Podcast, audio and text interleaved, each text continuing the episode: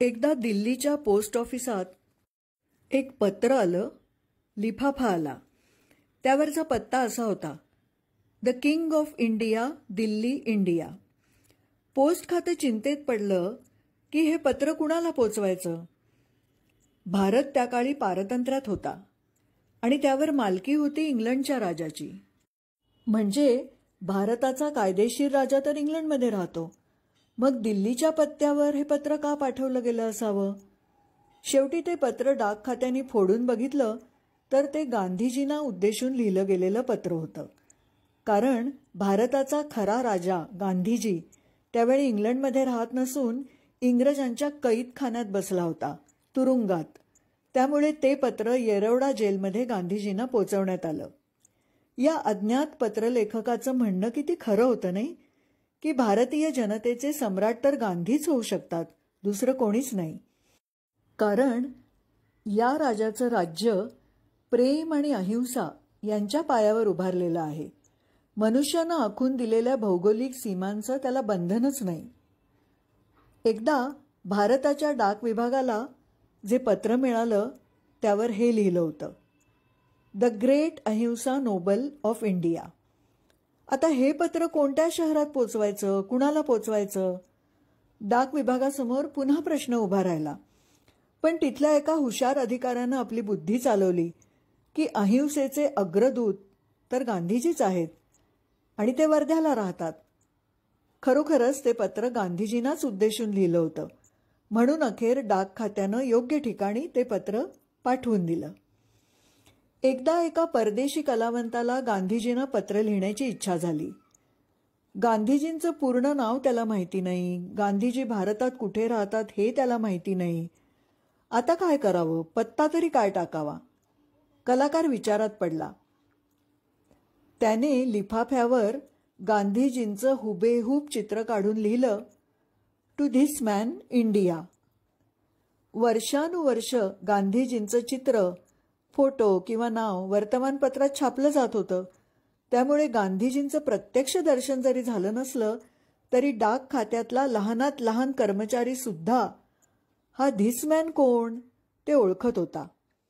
अर्थात हे पत्र गांधीजींना बरोबर पोचवलं गेलं. पत्ता लिहिण्याची ही अभिनव मौलिक पद्धत पाहून कलाकाराच्या प्रतिभेवर गांधीजी एकदम खुश झाले. महात्मा गांधी फार मोठे प्रवासी होते. त्यांनी भारताचा जितका लांब रुंद प्रवास केला असेल तितका भारतातल्या दुसऱ्या कोणत्याही व्यक्तीनं किंवा पुढाऱ्यानं केला नसेल. रेल्वेचा तिसऱ्या वर्गाचा डबा हेच पुष्कळदा त्यांचं घर आणि ऑफिस बनून जात असे. त्यामुळे पत्र लिहिणाऱ्यांना अशी पंचायत पडत असे की गांधीजींना कोणत्या पत्त्यावर पत्र पाठवायचं?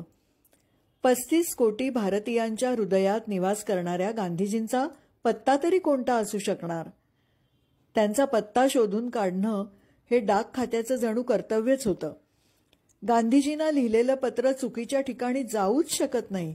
ते त्यांना मिळतंच मिळतं अशी विलक्षण श्रद्धा मनात बाळगून एका व्यक्तीने लिफाफ्यावर पत्ता लिहिला होता महात्मा गांधी जहा हो वहा. निसंशय हे पत्र गांधीजींना मिळालंच मिळालं. गांधीजींना साधे सरळ भोळे भाबडे असे लाखो शेतकरी आणि विणकर आपलाच मनुष्य मानत असत. गांधीजी सुद्धा स्वतःला शेतकरी आणि विणकर म्हणूनच संबोधत असत. त्यांचा पोशाख त्यांचं राहणं वागणं गरीब शेतकऱ्याप्रमाणेच असे. सेवाग्रामात ते गरिबांसारख्या असलेल्या एका लहानशा झोपडीत राहत अंगभर कपडेही प्राप्त न होणाऱ्या गरीब अनाथ जनतेचे प्रतिनिधी म्हणून केवळ गुडघ्यापर्यंतच धोतर वापरत असत.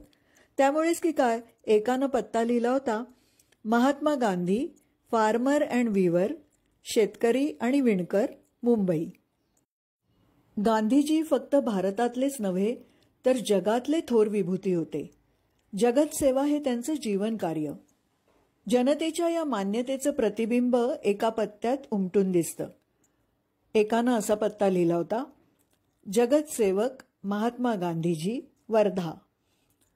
अज्ञात असे लाखो लोक गांधीजींना विविध रूपात कसे बघत होते याचं ओझरतं पण सुंदर दर्शन या सगळ्या पत्त्यांमधून आपल्याला घडतं.